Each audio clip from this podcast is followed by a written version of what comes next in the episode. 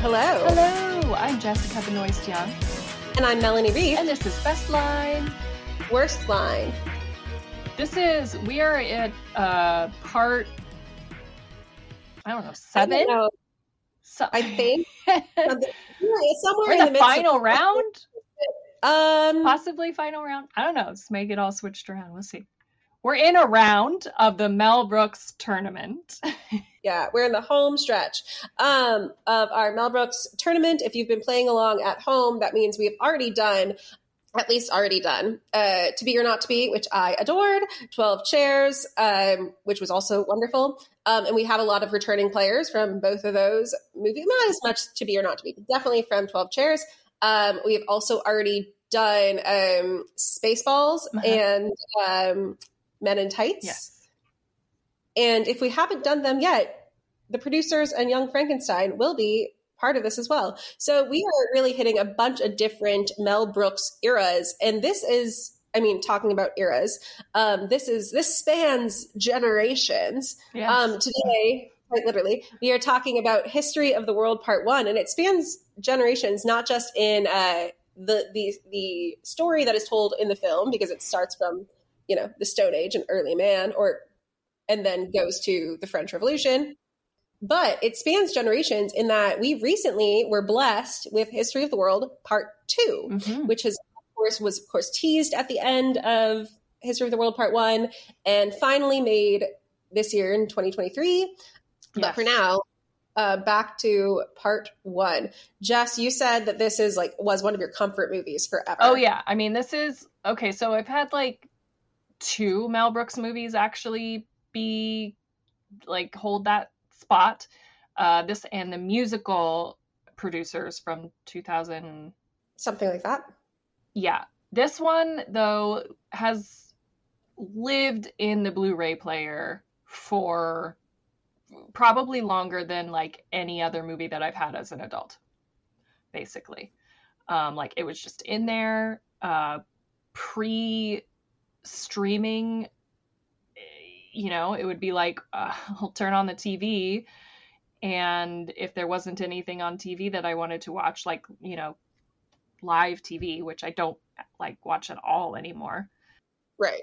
You know, and there were even times that we didn't even have cable because like a whole cable package seemed expensive. Now we're all doing the same thing to ourselves with all the streaming, but you know, whatever. Whatever. So, but yeah, like just it was in there. It got watched every probably every other night and I probably didn't make it through the whole thing, but like definitely made it through through um my tits are falling off. Yes. Most nights. um and definitely probably made it all the way through it a lot of nights um especially like when I had uh I mean, part of this would have been like when my oldest son was a baby, so I was probably just awake, all just mm. hitting play. Like every time I woke up with it, probably just hit play, and so probably saw most of it throughout the night. So, right. yeah, so I know this movie really well. Actually, when I was taking notes for this, I was taking notes before it happened. I was like, oh, I got to mention this line and writing it down like two or three minutes before it happened. So that's how well I know this movie. I know um, the first half, I would say decently well, not uh-huh. quotable, but like, oh yeah, this part.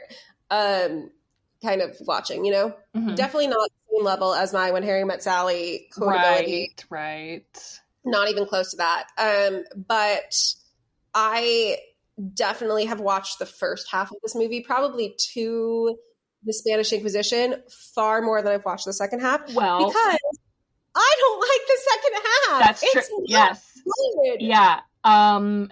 Yeah. I kind of feel myself um sort of detach a little bit when we get to the I feel like I need a trigger warning for this word. The gangbang.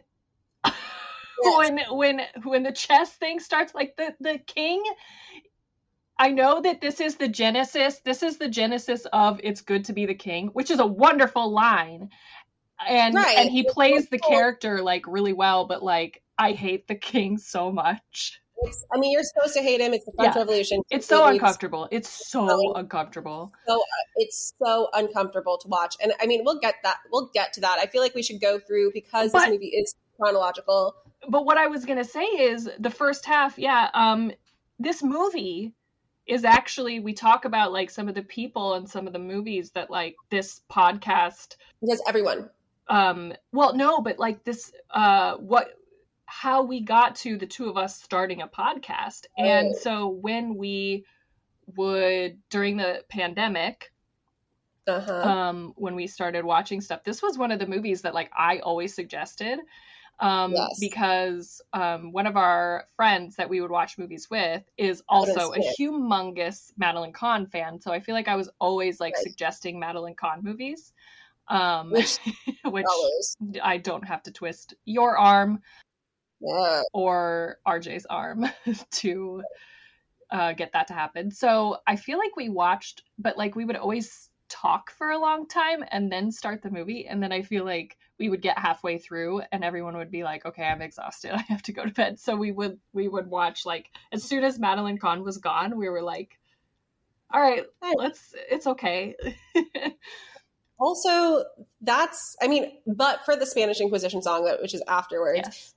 The the rest of the movie, like so similar. The the movie is a series of vignettes. I mean, it's, it's and I was reading in a Roger Ebert review of of this movie when it came out. Like, it didn't do well critically. It was not one of I can successes. see that. I can absolutely see that. yeah, it's not because it's it, it's inconsistent. I mean, it's very inconsistent. It's inconsistent in quality, I think. It's inconsistent in tone. Uh, there's a lot of some, the, the tone is pretty consistent throughout, but it's inconsistent in how it is told, in that we start with this like very, very funny, Mhm. very serious voiceover about the history Yeah. of the world and shorter segments of vignettes, which Yes. I think we'll get to History of the World Part Two when we do it. They do the vignettes. They do some continued stories in History of the World Part Two, but it's all shorter vignettes, and I think that does a good, a really nice service. And it's not chronological, Right. whereas this is chronological. Um, I think what happens well is for those set pieces that they want to build out a little more in History of the World Part Two, they break it up, so it's not you're sitting with one story for 30 minutes, which happens here because the pacing, you can't, because you go from these short vignettes where you have this narrator over it to these like longer, more plot ish driven parts. I won't necessarily say plot driven, but they are plot ish driven. Like it's, it's a little bit of like whiplash or like a little stop and start. You're like, I don't know where I'm going with this. Are we short vignettes? Are we longer?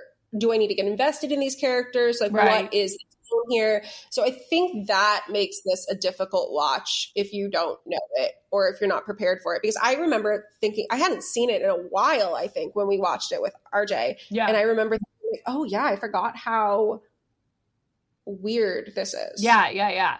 Especially since like in one of the reviews I was reading, it was like it's almost like Mel Brooks wanted to do um, something on the Roman Empire and then something on The the French, French Revolution. Revolution. Yeah, but he didn't have enough absolutely. either. And that's and then just had a and then just had a song and dance to the Spanish Inquisition just sitting there.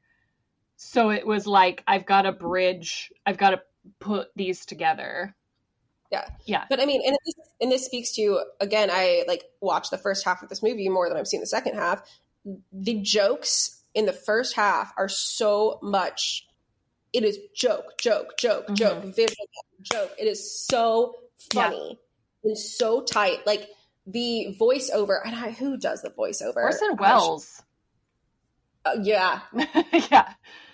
He does it in such the most like this is the most serious documentary Exactly. Yeah. and it's so good. Immediately, like you know, you know what you're in for immediately when it's like, man, learn to stand, and then they're beating their chests, and then they're beating themselves. hmm Like you know what you're in for. It is like this is okay. It's going to be that movie. It's a little vulgar and crass, and we're here for the ride. And then immediately it goes into the cavemen and fire, and that bit is just so funny because they have the fire there and the stones, and it's dumb. It's dumb, but Mhm. it's so funny. Um, I think you know one of my favorite bits of narration comes right, right then too. This whole bit is just so funny with the birth of the artist Yes. because of time, man wants to be creative. With the birth of the artist came the inevitable afterbirth, the critic. And, and he just pisses on it. Yeah. The juxtaposition of like what they are doing as actors in their physical comedy and the gravitas which with with which Orson Welles narrates is excellent. Mm-hmm. But but because of how the rest of the movie plays out in the bigger in the bigger chunks of more plot heavy sketches, it's definitely like you almost forget about the beginning by the end mm-hmm. of it mm-hmm. and then like the beginning doesn't ever feel like it fits right and um, then the um, voice goes away and you're like why this was so funny yeah. like this was this was so funny like yeah. why don't we have more like i could see a world in the roman empire especially and the french revolution where you have the narrator commenting and have some sort of like divine right voice of god type of thing you know I, like yeah I almost wondered too, like, okay, when was History of the World Part One? Was 1981, and when was Life of Brian? Yeah, that's the other thing. 1979. So yeah, part of like because I've thought the same thing too. Like you know why the strongest parts of this movie are the a- ancient Rome and and then like I just love the end when they get to like the Jesus stuff, the end of the Roman Empire bit when they get to the yeah. Jesus stuff. And it's like you can tell he had a lot. Like he he could have pulled so many more jokes and so much more out of that. But like I I I also wonder how much like a Mel Brooks movie that focused on that time period would just people might think that like it was just too similar or just like you know straight up stealing from Life of Brian. Well, this is definitely an answer to Life of Brian. I feel like um, in a lot of ways. Um, or just it, Monty Python in general. Right. Like, I mean, it, I feel like this is his most Monty Python esque mm-hmm. uh, creation. Um, which great imitation is a sincere form of flattery. But I mean, they, they you clearly know that Mel Brooks and Monty Python influenced each other. Mm-hmm. In I feel like they come up in conversation together when I talk about you know that era of comedy. When I talk about I'm a Mel Brooks fan. Oh, do you like Monty Python also? Like it is there, there it is a natural pairing. Mm-hmm. And this does definitely feel the most like Monty Python esque of Mel Brooks's movies. I think. Mm-hmm. I think my favorite part from the beginning actually goes way, just goes over the caveman bit, and I like Moses. Oh, oh, that that's that could be that might be. I think when he's I like. It is not if it is not my best line in the movie which it might be it is certainly the line that i have quoted most often which i mean it's it's one of the lines from this movie. Is that what you were going to say? No well i just like the whole thing. Like just his whole characterization of moses is great but i do like when he's like i hear you i hear you a deaf man a deaf could man hear you. Actually, that's not the line that I was going to go with. That's not the, the quote. The I like all of it though, but oh man. Yeah, the one that I quote is he's like, I, you know, God gives him the commandments and everything, and he stands there and he's like moving. Hear me, oh, hear me, all pay heed. The Lord, the Lord Jehovah, has given unto you these fifteen. Wait. Ten! Ten commandments for all to obey. Ten! Ten, ten commandments for you to obey. And the amount of times I reference that. Um, I actually. I actually had that in like a history class. Like our teacher loved to show movies, like just clips of movies, and she showed us that clip in like a you can show this movie in a high school. Like you can't show anything else. It's yeah, just that. It was so funny, and like nobody really. I at this point had seen some Mel Brooks, so I was like, "Oh, that's Mel Brooks," but like. I guess nobody else in my class had seen any Mel Brooks because nobody really thought it was all that funny. Um, I also went to a heavily, heavily religious high school because I lived two blocks away from one of the uh, um, Mormon temples.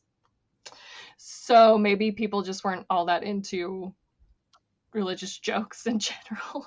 maybe not. But uh, yeah, it was funny. I I that I think was what maybe like inspired me to be like to go find this movie. Um, Yeah.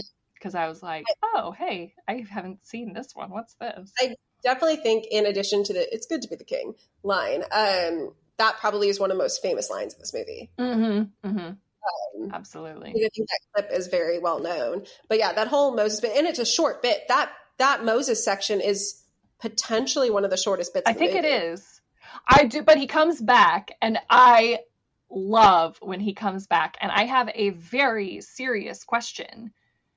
Now, you went to Universal recently, but you didn't go into the park, did you?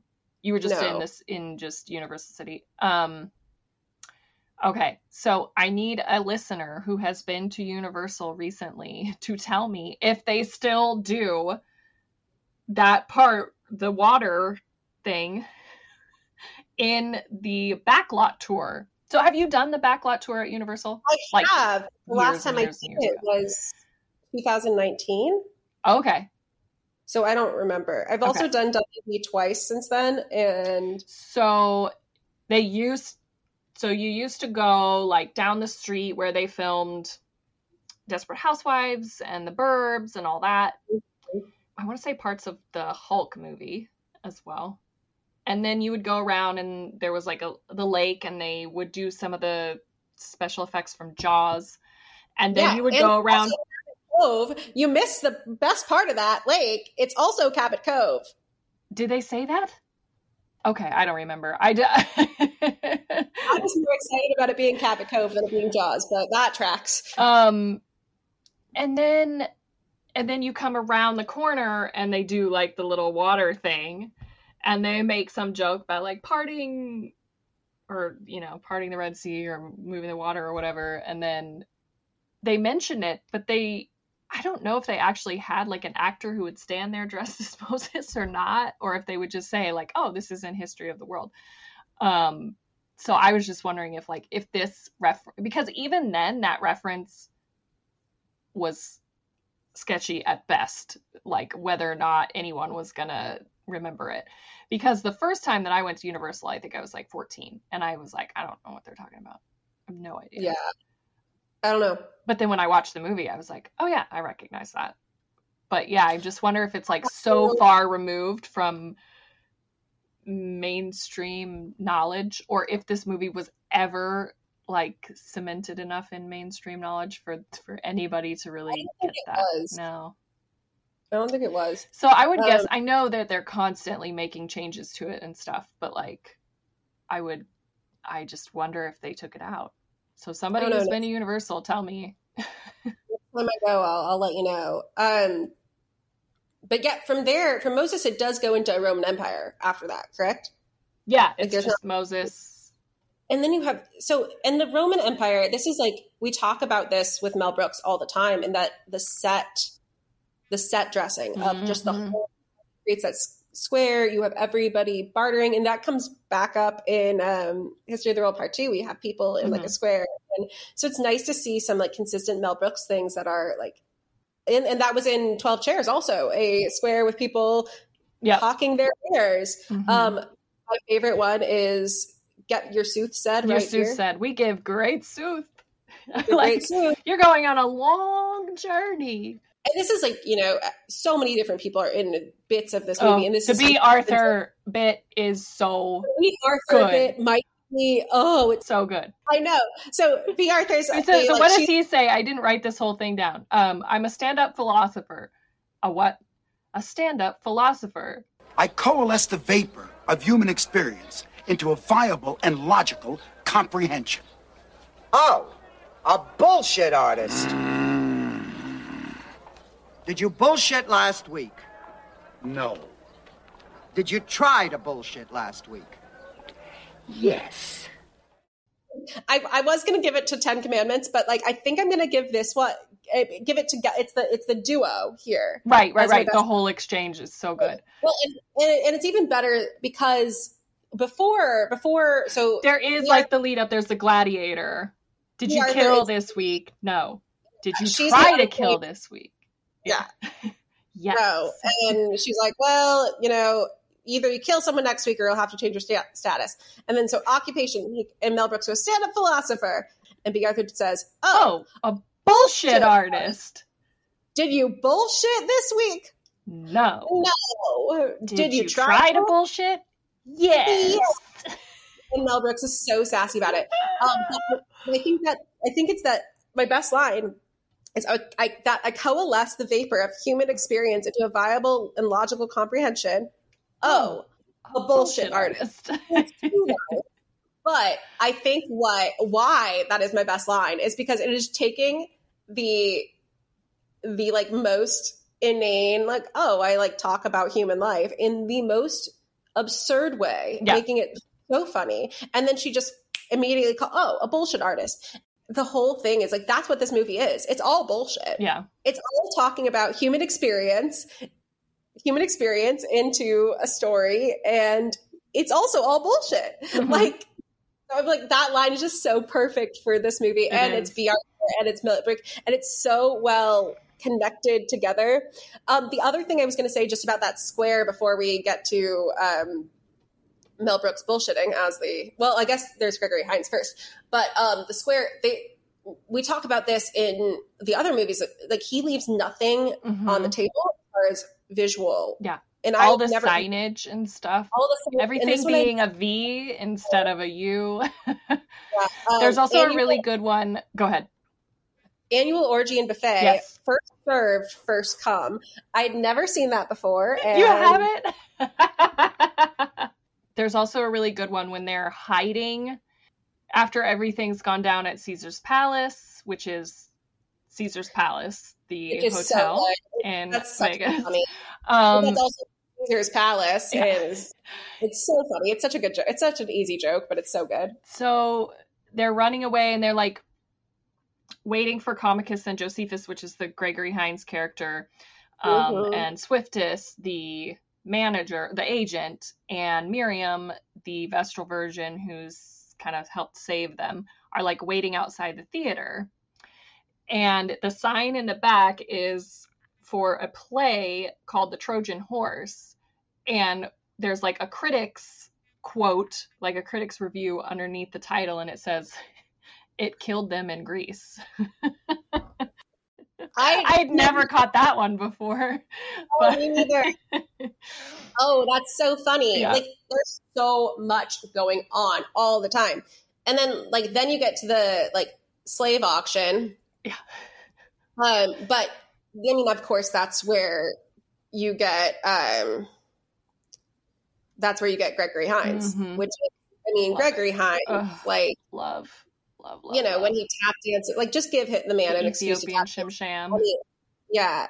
Or I'm a Jew, I can prove it. And he starts doing the hora and then everybody feels so funny. that would have got me very killed in ancient Rome. Yeah. So like that's what's so funny is he's like, I'm a Jew. And it's like, that's not gonna help you here, bud. And then of course they like check to see if he is Jewish and the most I slipped, or he slipped. he slipped. I, Yes. I jumped and he missed. It was uh call Samus Davicus Jr. or something like that. yeah. great, great joke. When they Um, like they they get into an altercation with a cop, a Mhm. cop, um, and is like, "Do you know the the punishment for Yes. for for assaulting an officer?" Or I- something like that, a Roman guard or whatever, and everybody's like, "Ooh, ooh, ooh, me!" And he's calling on people, and they calls on the one guy, and the guy's like, "They shove a living snake up your ass," and he's like, "No, ooh, no, is but again- that's very creative." this is again like just you know it's a perfect joke structure it's death by torture no crucifixion no shoving a living snake up your ass no, No. but very creative like you have to have the first two to Yes. make that first funny um and then it's like they feed them to the lions Yes. yeah no, No. but it was He was right. Yes, they feed you to the lions, fun and then of course is and the then our grand queen our empress. miracle the, the the miracle the horse who they save they're gonna like this the thing is he gets into a fight with the Roman guard because the Roman guard is like Beating, beating the this horse. and stops them. And it was just like there was a, a pebble in the rock's shoe or In the horse's yeah, rock, in the horse. uh, in the horse's shoe, the rock shoe. There was a rock in the horse's shoe. Um, and but now the horse miracle is in the way, and uh, the grand entrance of uh, the grand dame herself, uh, Madeline Kahn, and she's being carried in. Can you please? Step on the same foot at the same time. And that line, My it, tits are falling off. the. That line is fine. The line is fine. The line read, as with everything with Madeline Kahn, no one Yeah. else. No one else. No that, one that else. line actually i probably would pay no attention to that line if she did not deliver it the way that she delivered it i would be like huh, that's funny yeah no now it's iconic because Yes. of how and that's kind of almost like this uh, she has a lot of bits like that in this like the quick time harch or like or not the quicktime harch but the selection Yes, no, no, no, the no, no. Selection later- could have been just like funny, right? She's just looking at dicks. Okay, funny. they ha- she has to choose her, her um her her, her um She has to choose her escorts to the orgy. orgy, and so these all these soldiers come in with no pants on, Mhm. um, and she's choosing them, and she's just going down the line. Yes, no, no, no, no, no, no. no, no, no, no, no. And she- Yes. Makes a meal out of it. No, no, no, no, no, no, yes. No, no, no, no, no, no, yes. No, no, yes. No, no, no, no, no, no, no, no, no, no, yes. No, no, no, no, no, no, yes. No, no, no, no, no, no, no, no, no, no, no, no, no, no, no, no,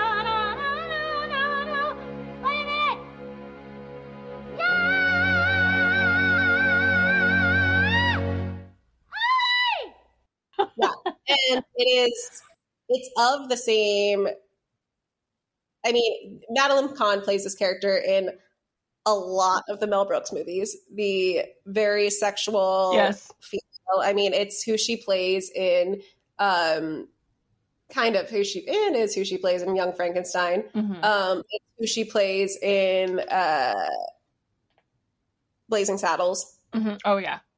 and like, are some of these jokes dated with that?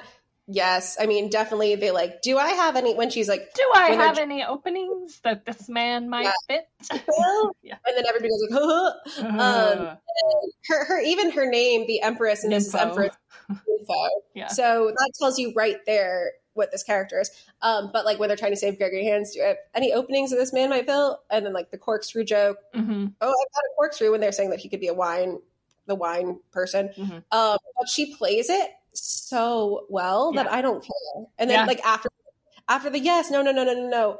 I love a quick time heart. Yeah, I'm like, because they run away in this like high step jogging march, and so you can just With their- imagine what she's looking at. yeah, exactly. Um, she's just so so good. And then uh, when the the other line, a few of the other lines that she has when they're at Caesar's feast or when they're waiting for Caesar, the the knight comes in. He's like, "I will do anything to be in your favor," and she's like, "The servant waits tell while me, the master." tell me, um, my yeah. I, I don't Like- know. Or he says, "Tell me what I can do to win a bounty such as you. I am your servant." And she says, "Ah, but the servant waits while the master baits." and, And they just- both kind of, huh. Okay. and that's also when uh, Dom DeLuise, who is Oh my god. I okay. no, you say it. You you say what?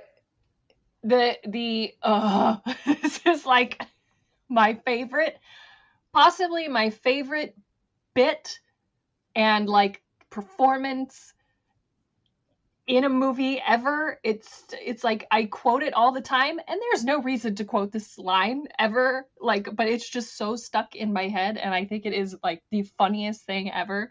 So the Marcus Vindictus or whatever the general's name is comes back and he's like I bring you a bathtub, you know, it's solid china from the Orient and blah blah blah and and he's like, "Okay, a tub. Nice. Not great, Yeah. but it's nice." And he's like, "Ah, but to fill the bathtub, we have the treasures of the Orient and they have this big huge pile of gold and and chalices and jewels and stuff and he's like, "Treasure. Bathtub." Treasure! Bathtub! Treasure bath! I'm going to have a treasure bath! Treasure bath! Treasure bath! I don't know what like I don't really know how I slip this into my regular life, but I do a lot.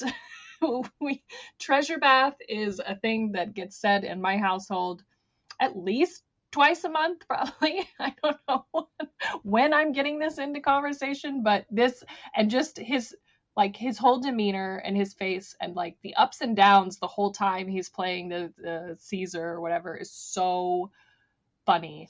Um, there is a lot of language in this scene that bothers me.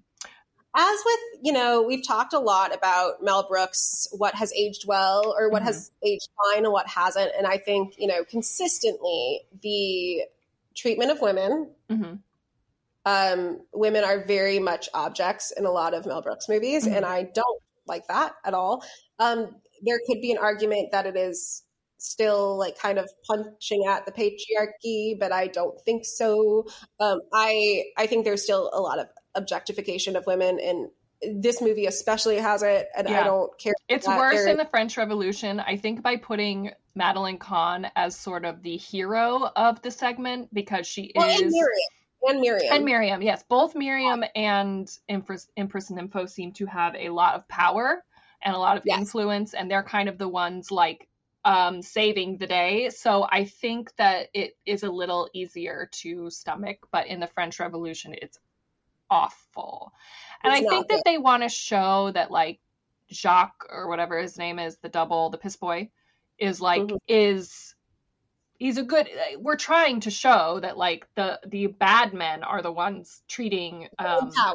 They're, they're- Marie they're- or whatever her name is, Michelle poorly and objectifying her and but it's still uncomfortable to watch. Like It's you still there is still a level of like dehumanization that has to go into creating that scene in the first place. And it's very it's a very it showcases the issues with comedy in for that persisted for many many uh, decades really Yeah. I mean, it still persists. The other the other things that didn't age well, or as you said, language, especially in this scene, Yeah. um, homosexual jokes did not, yeah did not age well, um, and that's we see that in a lot of Mel Brooks stuff. Unfortunately, like Yeah. that, those were the jokes of the time, hmm and arguably shouldn't have been made then. right And I think you know what what saves that scene in a lot of ways is, and this is the scene where Mel Brooks is like doing a stand up, and it Mhm. goes south. He calls, uh, you know, the emperor a fat pig, which I also don't, you know, love the. Yeah. Yeah, it's you- weird. Like I I think I think that the joke the joke that he makes is like okay, you know, when he's like, you know, the the orgies and the vomitariums and like the or the saunas or whatever, the baths, the baths and the orgies and the vomitariums and he's like so everybody's either cooking or puking. Like okay, that's I can see that as a joke that a stand-up philosopher would make, but then like I don't know. It just seems weird to say like who wants to look like a big fat pig. Like there's probably a better joke there. And then you have you have the visual gag of, of Dom him. DeLuise Yeah. apple in his mouth facing the pig, like so looking like you would Mhm. have a pig that has been roasted on the spit. I think it's so interesting that this is like. I mean, I think Dom DeLuise is iconic in Mhm. everything he does. Is so good. The treasure bath part, I agree. I think is hysterical, and I don't like the scene. Like I, yeah, it's a li- it's I don't love excessive or un just to have it uh fart and burp humor. I think yeah, that is always very weird to me. and that's so much of like he's just slovenly and that's I do like the wash this. I like that part that he keeps getting stuff stuck like in his robes, yeah and he's like Uh, handing things and saying, "Wash this." yeah There is a good rule of three there at the Mhm. end because he's like, "Find them, kill them," and then he like pulls a chicken out from underneath his robes and is like, "Wash this." a live Yeah. chicken. yeah i mean there's definitely like very funny bits there but like i don't It's like, not my just- favorite. I don't particularly care for that type of humor. I it, it turns I mean, I think a fart joke can be very funny. Like, you know, in the good place where bad Janet farts at everything or something. Mhm. Like that's very funny.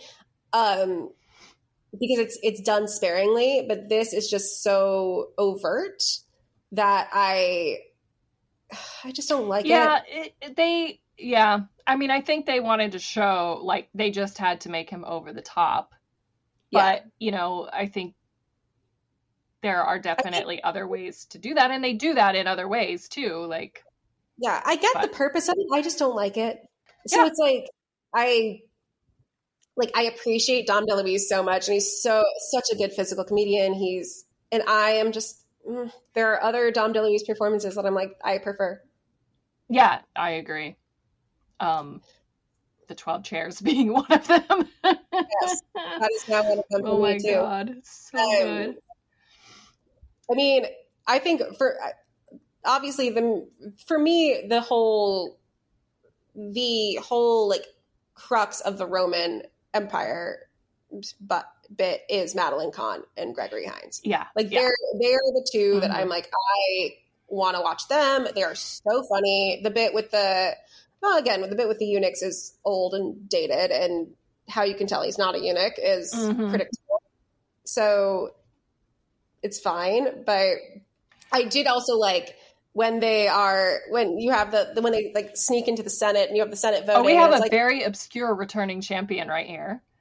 do we? I believe his name is Howard Morris, and he plays uh, Mr. Livingston in 1776. So he is the representative from New York that that um, John Adams is try is one of the ones that John Adams tries to get to write the Declaration because he's obnoxious and disliked.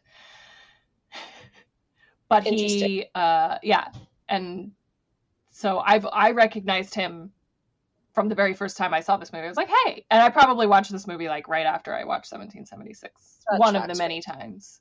Um, and I did recently just watch 1776, but yeah, um, and so he has this line. He's like, "Shall we do the right thing and Build houses build- for yeah, build houses noble the- continue to build these great, great mansions and all that and um or should we continue to build like houses for the poor and the What how do say we vote? How do you vote? Fuck the poor. and it's like, well that's aged correctly i Yeah. mean like it's, it's, accurate like okay um and then only a miracle can save us and the and the horse comes which is like you know yeah, they went through the Senate and they put on some Senate cloaks, and then Miriam went to get the horse and the agent, and they were all going to meet up at this theater. We talked about this. We have a walk this way. yes Um, we have, a, we have two times walk this ways in this one. This might be the only movie that has two walk this ways. And then they get into all these costumes from the Trojan Horse play, and they go running. They're like, this, I love this part too, because they're like, don't panic, don't panic, don't panic. Because right after they get in the costumes, the Roman guards are like coming up towards the theater, and he's like, don't panic, don't panic. They all walk out, and the guards see them, and they all are like, panic, and go running they run past uh, an apothecary and they turn and hide and the apothecary comes out to like look at what was going on. And marcus vindictus the general is like or he's like can i help you find anything? And he's like yes a pack of trojans. And he goes i just ran out. So these are all like very very quintessential like spoof you know mel brooks spoof type jokes. Um wordplay and uh, Which is when cultural references and When is yeah. best when those happen. Um, and of course, you know the chase is very quintessential. We talked about Then that. we get our did- Moses callback where he's like holding his arms up so they think he's like parting the water for them, but he's actually being robbed. It's like they don't let you live, they don't let you breathe. Well, and um, then they escape because they smoke out. Yeah. like they find weed. He finds weed. and then Gregory Hines rolls People a don't joint. know the value. joint. People don't know the value, and they smoke Great out scene when when the army. they all end up doing the Lindy. Yep, they all do the Lindy. Um, Lindis, and then the music plays. Lindy Hop, and it's Or he's like, I you go to the left and you go to the right. I'm gonna go over here and walk around in a circle. circle. I think um, I actually think the first time I saw or when I watched this movie in college, and the first time I got high was the day after. I was like, try that. So um, I got very paranoid, fell asleep, so I didn't like it. But uh, I did not dance the Lindy Hop. no. Um, and then as they're escaping, the other you know visual thing that Mel Brooks like where they're escaping to Judea, um, and there's the ship. Judea. They sing a song, um, and then they have the ship that they are taking. And the I didn't see this is the first time I caught this was the ship has El Al, which is the Israeli airline, and I was like, oh, that's I don't think I've ever noticed that. I wouldn't have known unless I knew that El Al was the which is like answering crosswords all the time. Uh-huh. um, the Israeli airline. Um, and I was like, that's very funny. And then we get to the point, the part that you referenced oh earlier, God. At the the restaurant, and They Mel Brooks is yeah. Push the malt wine. We're stuck with it. I love that line. but there's a big party in the back room, um, and that party happens to be the Last, Last Supper. Supper. Which my favorite bit so far in History of the World Part 2 is they do a segment about Judas in the Yeah. style of Curb Your Enthusiasm with Judas being like Larry. David. Oh god, it's so good. Good. Like they just take so many things the detail of like paying homage to the to these different styles and people and characters like oh, it's so good. I love it. So yeah i do really like that we kind of get a little bit of an expansion on that because it is such a tiny scene. But another one of the things that i love so much is like mel brooks is in there and he's like you know he's all trying to do a good job at being the server and everything and he's like um first of all i love that he's like are you all together or will it be separate checks It's like, so good, so funny. and then he's like they're all kind of like trying to shoo him out because they don't really want to eat they just want to talk and he's like jesus Right? Because because Jesus has just said somebody's going to betray him. Yeah. and so he's like jesus and jesus goes yes what what no you you said what jesus what Oh, it's It's like- such a classic Mel Brooks joke. Right. Just the misunderstanding, the like, it's a very who's on first type of it. joke structure. Like it's so so good. Um, and then they take and the portrait. da vinci comes in Vinci comes in, he paints the portrait, and Mel Brooks joins as like he's, holding, a the tray and that's how you know we're supposed to get the halo and it's so, and then that's how we end the Roman segment, which is a very long chunk of the movie. yes Um, yeah then we go into Oh, this, i'm cheating i'm cheating you chose the song. i chose the song i chose The Inquisition. Let's begin. The Inquisition. Look out, Sam. We have a mission to convert the Jews. I I I gotta tell you, like I tried, I tried, and I had some runners up. Treasure Bath is definitely like runner up. There's another one towards the end, just for its I iconography in the Mel Brooks kingdom. It's- I wa- I almost wanted to do It's Good to Be the King, but the King makes me so fucking uncomfortable in this movie. I couldn't actually choose it. Uh, so so I had like some runners up, but I really cannot come up with a justification for myself to pick a best line. My best line, I'm I'm cheating. I don't cheat usually. Normally that's me. Normally I'm the one I who cheats. usually don't. I'm cheating. My best line is the Spanish Inquisition.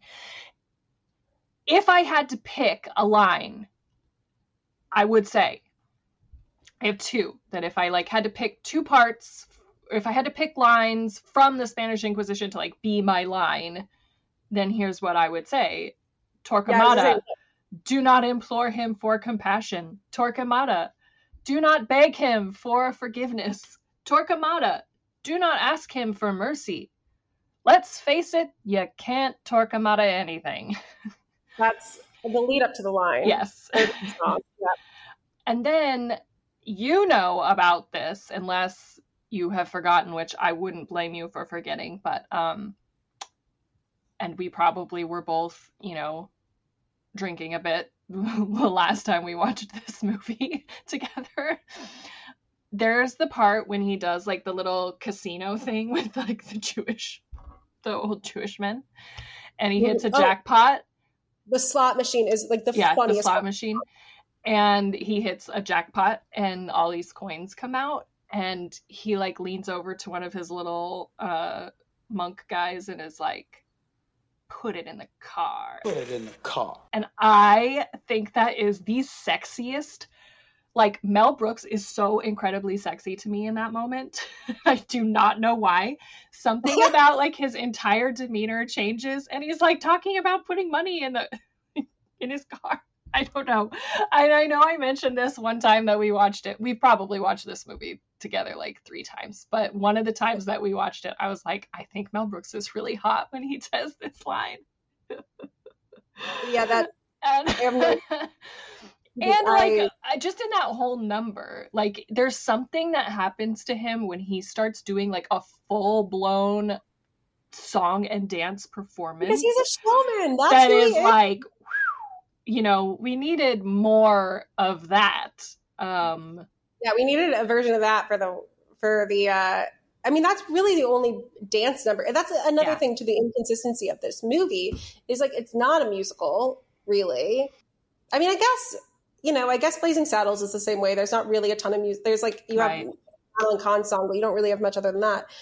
So maybe it's and I guess in Young Frankenstein, he really only has put in on, on the Ritz. So I guess maybe like having one. I guess the producers is. I mean, that yeah no, i guess think the only one that's a full blown musical is producers the musical right. But I guess in the movie, but every other one has like one or two Yeah, so I men in maybe- tights has the most which is other than producers. Um, but that, and we kind of talked about that too. I, I kind of said like I think this is where we really see him playing with the I- idea of like weaving more more music into the plot. Um, Uh-huh. And then I think that would probably line up in the you know in the timeline of things like pretty when they're probably starting that he was produce- probably starting to think about writing the producers in, into a full blown musical. Yeah, I mean, Um, there is the Spanish Inquisition song. It is the. I mean, you have the visuals of the the Jews on the torture devices, and they're get- full on and talus and everything, and it's it's very funny. Um, when he says like it sort of turns into like a Stefan joke almost. Like this, Mhm. this song has everything because we have a synchronized swimming oh, number. Sun in the Nun. We have tap and acrobatics, nuns, a Jewish slot machine. Like it's so just everything in this number. Um, and it's very like the, the torture that they do. You're like, and they started playing ping pong with my balls. Mhm. Um, and it's just like, oh, geez, like it is very crass and very Yes. vulgar. But that's like, I think I've told people before, like this song makes. I mean, I will say, I think "Springtime for Hitler" is better. Oh yeah, yeah, yeah, yeah. I agree. It makes "Springtime for Hitler" look like a lullaby. It does. It's, it takes Springtime it for takes- Hitler actually is a very relaxing song. right. It also takes the crassness in, up ten notches Yeah, from Yeah, yeah, yeah. for- this movie is Uh, very raunchy. It's very possibly the most raunchy one.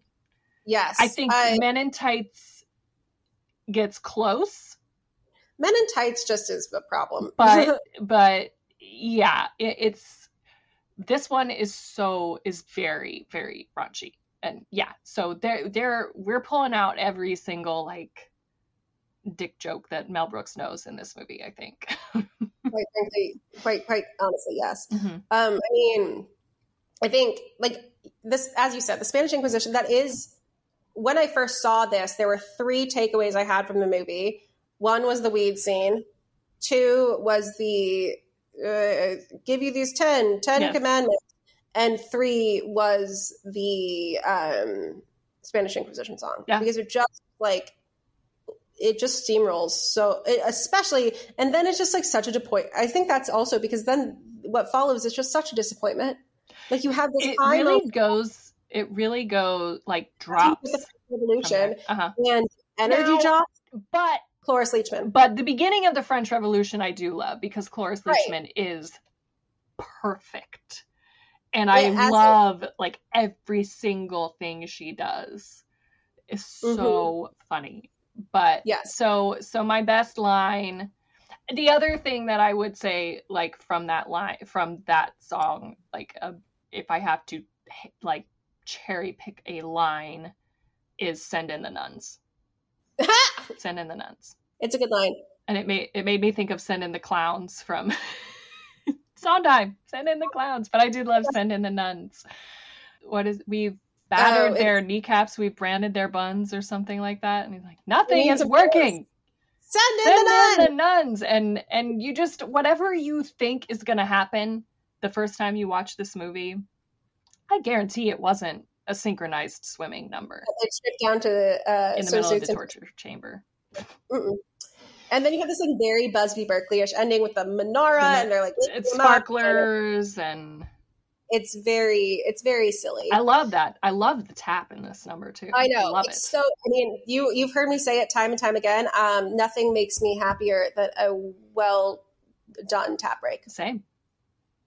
Um, but okay, but then you get into the French Revolution part, which you start with like Madame Defarge, call to Charles Dickens, and Tale of Two Cities, um, and Cloris Leachman, who is excellent as in everything. My favorite part of that is the "We need a new language." Yes, a we are so poor. We do not even have a language. All we have is this stupid accent. And the guy's like, "She's right. We all go around talking like Maurice Chevalier." Ho ho ho. And then she says, "We need a new accent." She's like, "Repeat after me." And then she like has a cough. It's a cough, cough, cough, spit, and then they all do the exact same thing. She's like, "No!" And then uh, she's like, "Death to King Louis," and they go, "Death to King," Louis," which is exactly how she says it. And then let's end this meeting on a high note, and she sings a high, oh, she goes way higher than I can go. obvious joke, but so funny, Yes. and they all do too. Obvious, but like I I've never seen it before or since. So No. And I'm But surprised that I haven't incorporated that into any time I've ever led a meeting. I was Exactly. like, It's it's so funny, and you're right. It's like.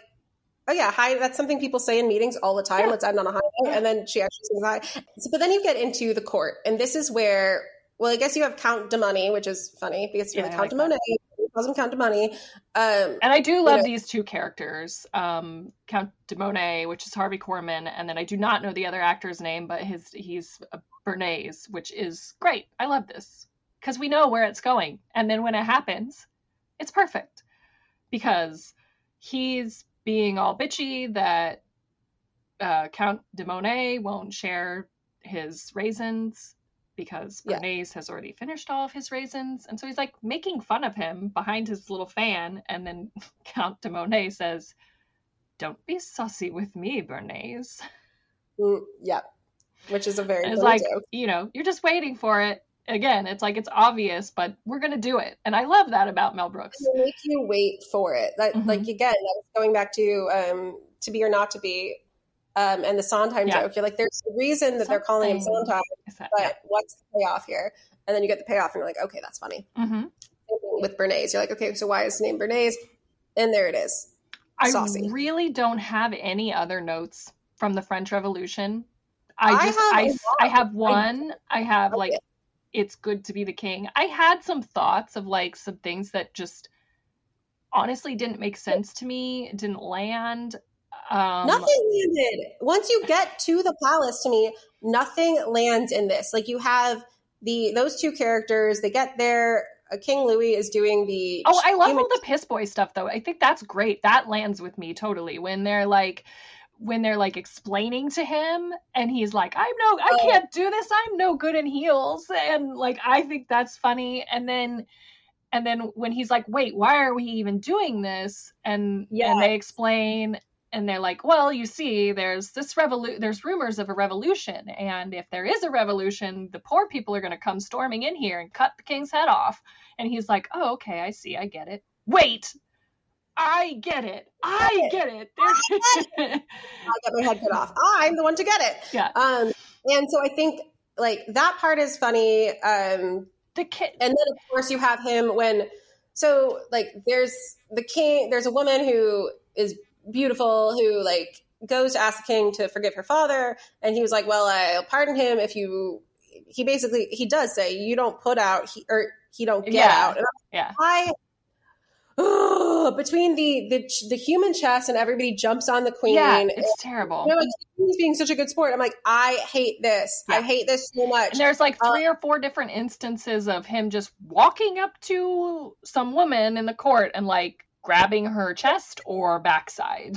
Right, which which goes to the like I hate it so much, especially in a post. Uh, uh, I'm not even going to repeat it, but post um, Access Hollywood tape world. hmm Like, no, no, no, no, no. Just because you are the king, you don't get to do Yeah, that. Just yeah. because you're in a position of power or famous, you don't get to do and, that. and again it's like the same thing where it's like yeah we're we're trying to make him look terrible but Right, we're not doing a very good job of it in this movie because we're also portraying that the women like like it Yes, because he's the king and that's the problem. so And, yeah I mean, you do have the one who's like, fine, ravage me, like, you know, when she comes in. And then, you know, it, it is balanced by the good guy, the piss Yeah, boy, piss boy. um, who's the lookalike, who's like, no, I'm, I'm not gonna, no, like, I'm not, mm-mm. like, Mhm. he, he doesn't sleep with her and just writes a pardon to get the, the dad out. which this always thought- bothered me from a historical standpoint is like so he's in the bastille Mhm. if they had just left him there he would have been fine because they stormed it and let everyone out I know because it was July 14th, 1789. Oh, um, and like I also love. I mean, there are some very funny bits, like the de money part that keeps going, and then when he's pushed into the weeds, he go count de money, de money. Like lots of, and that type of thing is very typical Mel Brooks humor. Yeah. Oh, we missed the second walk this way, which was in the yes. song. Yes, yeah, we d- it is in Spanish Inquisition. The, the second walk this way is in the song, um, which is great.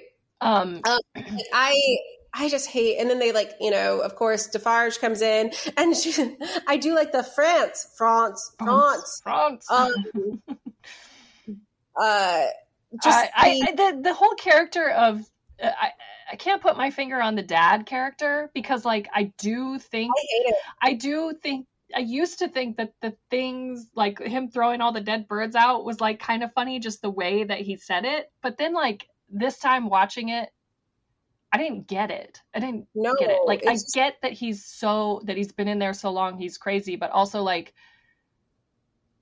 why? But also I don't like And that. how either. long like how long has he actually been in there? I also don't like the implication that he's been in there so long that he goes crazy. Like that is I mean, I you would, I guess, but like I don't know. I don't I like get, the I, I, yeah, the the part that really bothered me actually wasn't the birds. that that chime in solitude probably does mess with your head, Yeah. but Maybe he was a little wacko going in. I don't know.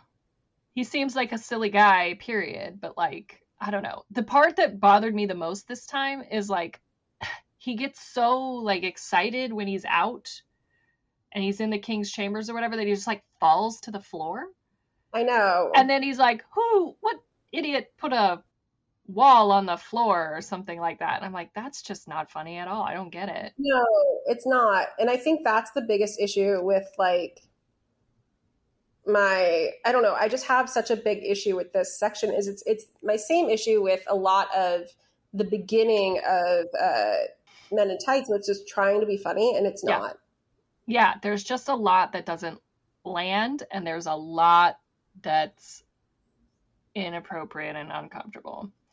Which Um, like for and like you know, there's a lot of like sexist jokes in the Roman Empire ones, but again, because you said the women are the ones in power Mhm. and they're the ones like that is it plays differently. Yeah, it and here it's the women seemingly enjoying it, the men never really getting their comeuppance here. Um, it's not. yeah, the king gets away, Yeah, it's not a. Um, and yeah. So do you have within this, and then of course, like you know, the fake king, they get taken to the guillotine, and then I do love how it ends, which is you know, Miriam and uh. Josephus come back.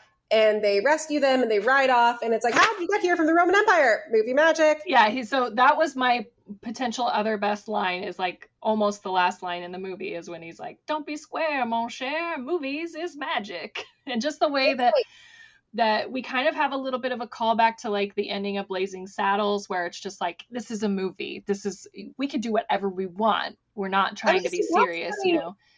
That's pretty most Mel Brooks, I would say. Yeah. It's like this is a movie. We can do Yeah. whatever we want. um and and just to see gregory hines again and gregory hines whole delivery like is great i love that line um yeah but the uh, and then as they're going, we're reaching the end, and then there's the literal rocks. The that's end. end that's a Um, big ending Yep. I know we covered our um, best lines, my being the the Arthur bit and yours being the Spanish Inquisition song. I'm assuming both of our lines come from the French Revolution. no i'm cheating again i'm cheating again Okay. um i actually I, I would say if i had to choose like a line that just to me encapsulated like what falls flat in this movie. It would be when the dad falls flat and says that dumbass line um but that's not what i was going to choose. I have there is a there's a sentence that for me this has always stuck out to me. And then when i was watching again like i was like wow this is really bothering me. It gets said way too much in this movie. And i don't know if that's a symptom of like they let everybody improv a little bit or or something but everybody in this movie says wait a minute way too much. We don't have to say it every time that you need a minute to catch up you know? It, it- and it never gets yeah like I, I don't know. It just gets said a bunch like there is a scene in the roman empire in the slave trade where josephus says wait a minute wait a minute i'm really talented i can make you a lot of money. And then immediately the guard is says wait a minute wait a minute. It's like so four times within 15 seconds i'm not even kidding. And I've noticed that yeah. at all. oh it is it has always stuck out to me and i don't know if it's because like when you are writing like fiction you want to be very careful not to keep using the same words or at least i do. Um in dialogue it doesn't always bother me so much and i definitely do have characters say like wait a minute you know when they're really confused about Right. something but it gets used a whole lot in this movie and i don't know if it was written that way. It would bother me if it was written that way. It does That's bother very- me um but or if it was just like if there was kind of a, a little bit of looseness to the script and if it was very much like let's let the actors kind of do some things and they were just playing off of each other. But also then you can edit that out because we don't need everybody saying wait a minute wait a minute. We we understand that this is chaotic. We understand that people are like reacting. We don't always have to have you say wait a minute it bothers me Yeah. so that's my worst line Okay.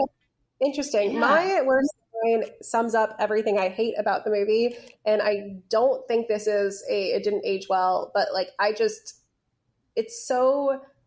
Like I don't think it would have played well in 1981. Like I just feel like it is so crass and just so after you have so much built up and good, funny, fast paced everything. The French Revolution just Mhm. once you get out of the Madame, once you get to the castle or the Versailles, it just falls. hmm He says, "You don't." The the line that you don't put out, he don't get out, and it's just like I. Yes, I understand that that is the king. I understand that is this character, but the way that it is done and every bit of it is just so Yeah. Like it's interesting because as you said too like earlier we have the whole vestal virgins which i didn't actually talk until this time watching the movie that the guy who's talking about the centerfolds to Hugh a- a- actually hugh hefner which like again not great there either. Don't love that. But it's like the women are the ones who are it's for some reason it hits differently. Maybe Mhm. it's we don't see the women being taken advantage of in that one at all. Right, right, exactly. and they're not objectified in the same way. In fact, it's the men who are objectified in that way. yeah, scene. yeah, exactly. So I guess we're at equal opportunity objectification here. Um, but there's just something about the, which isn't great there either, probably. But there's something about the way that it manifests in this because it is very physical. It is very Yeah. like violent. Yes. Yeah. It's very aggressive. Very aggressive. Whereas with the like earlier parts, it's all Nobody like puts their hands on no. each other. and so this it just i i just don't think it's i think it does the movie it really takes me out of everything i like about this movie Mhm. and just really sours the ending for me which is a bummer because i i remember when we watched It- this over the pandemic i'm like i thought i liked this a lot more than i did and i was like oh it's because i liked the first half It loses the goofiness. yes It, it, it we have just this like everything's goofy, everything's like very uh I- don't I don't even know, like whimsical almost. And then we get to the French Revolution and it just really goes into like this is all raunchy and and yeah, it just kind of loses the same like the s- the same energy as the rest of it for sure. i I agree. Any last thoughts on history of the world part one The credits. The Credits. the credits. where they, they preview History of the World Part Two, which like I have any of those sketches shown up in History of the yes. World Part Two? no, Oh, yeah, just Hitler one. Hitler on Ice does. Hitler on does. Ice. But we have the Viking funeral. Mm-hmm. Hitler on Ice was like right off the bat, I think, in in Hulu. And then, Mhm. but we haven't seen Jews in Space. We, We better see Jews in Space. Maybe it'll be the very end since it's the very end. But Jews, Yeah. but Jews out in space is is Men in Tights. It's Men in Tights. Spaceballs? No, no, Spaceballs? no. It's it's the it's the melody of Men in Tights. Oh, Yeah. you're right. But it is Mm, kind of like both of them because you know you can see maybe um because Spaceballs is literally there are Jews in space. Yeah. space. Druids. Jews. Jewish. Um, yeah, so you do kind of see maybe the the gears turning for some of his later movies there because we Spaceballs would come uh, about six years after this, I think so. and then uh, he definitely likes this little melody that he came up with for Jews in Space because it definitely comes back from Men in Tights. It's in tights, yeah. Um, Well, yeah, So, as you know, the name of the game is now that we've talked about it, you get to vote on it. So, we will have my best line versus Jessica's song.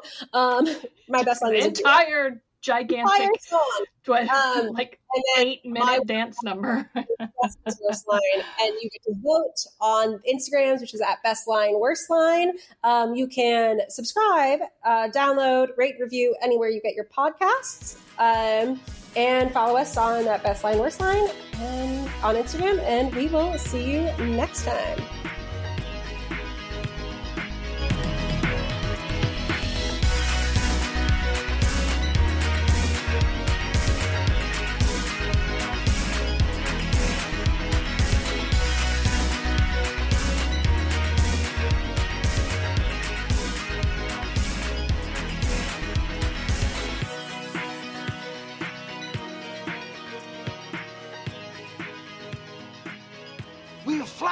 Fingers. We've branded their buns. Nothing is working. Send in the nuns.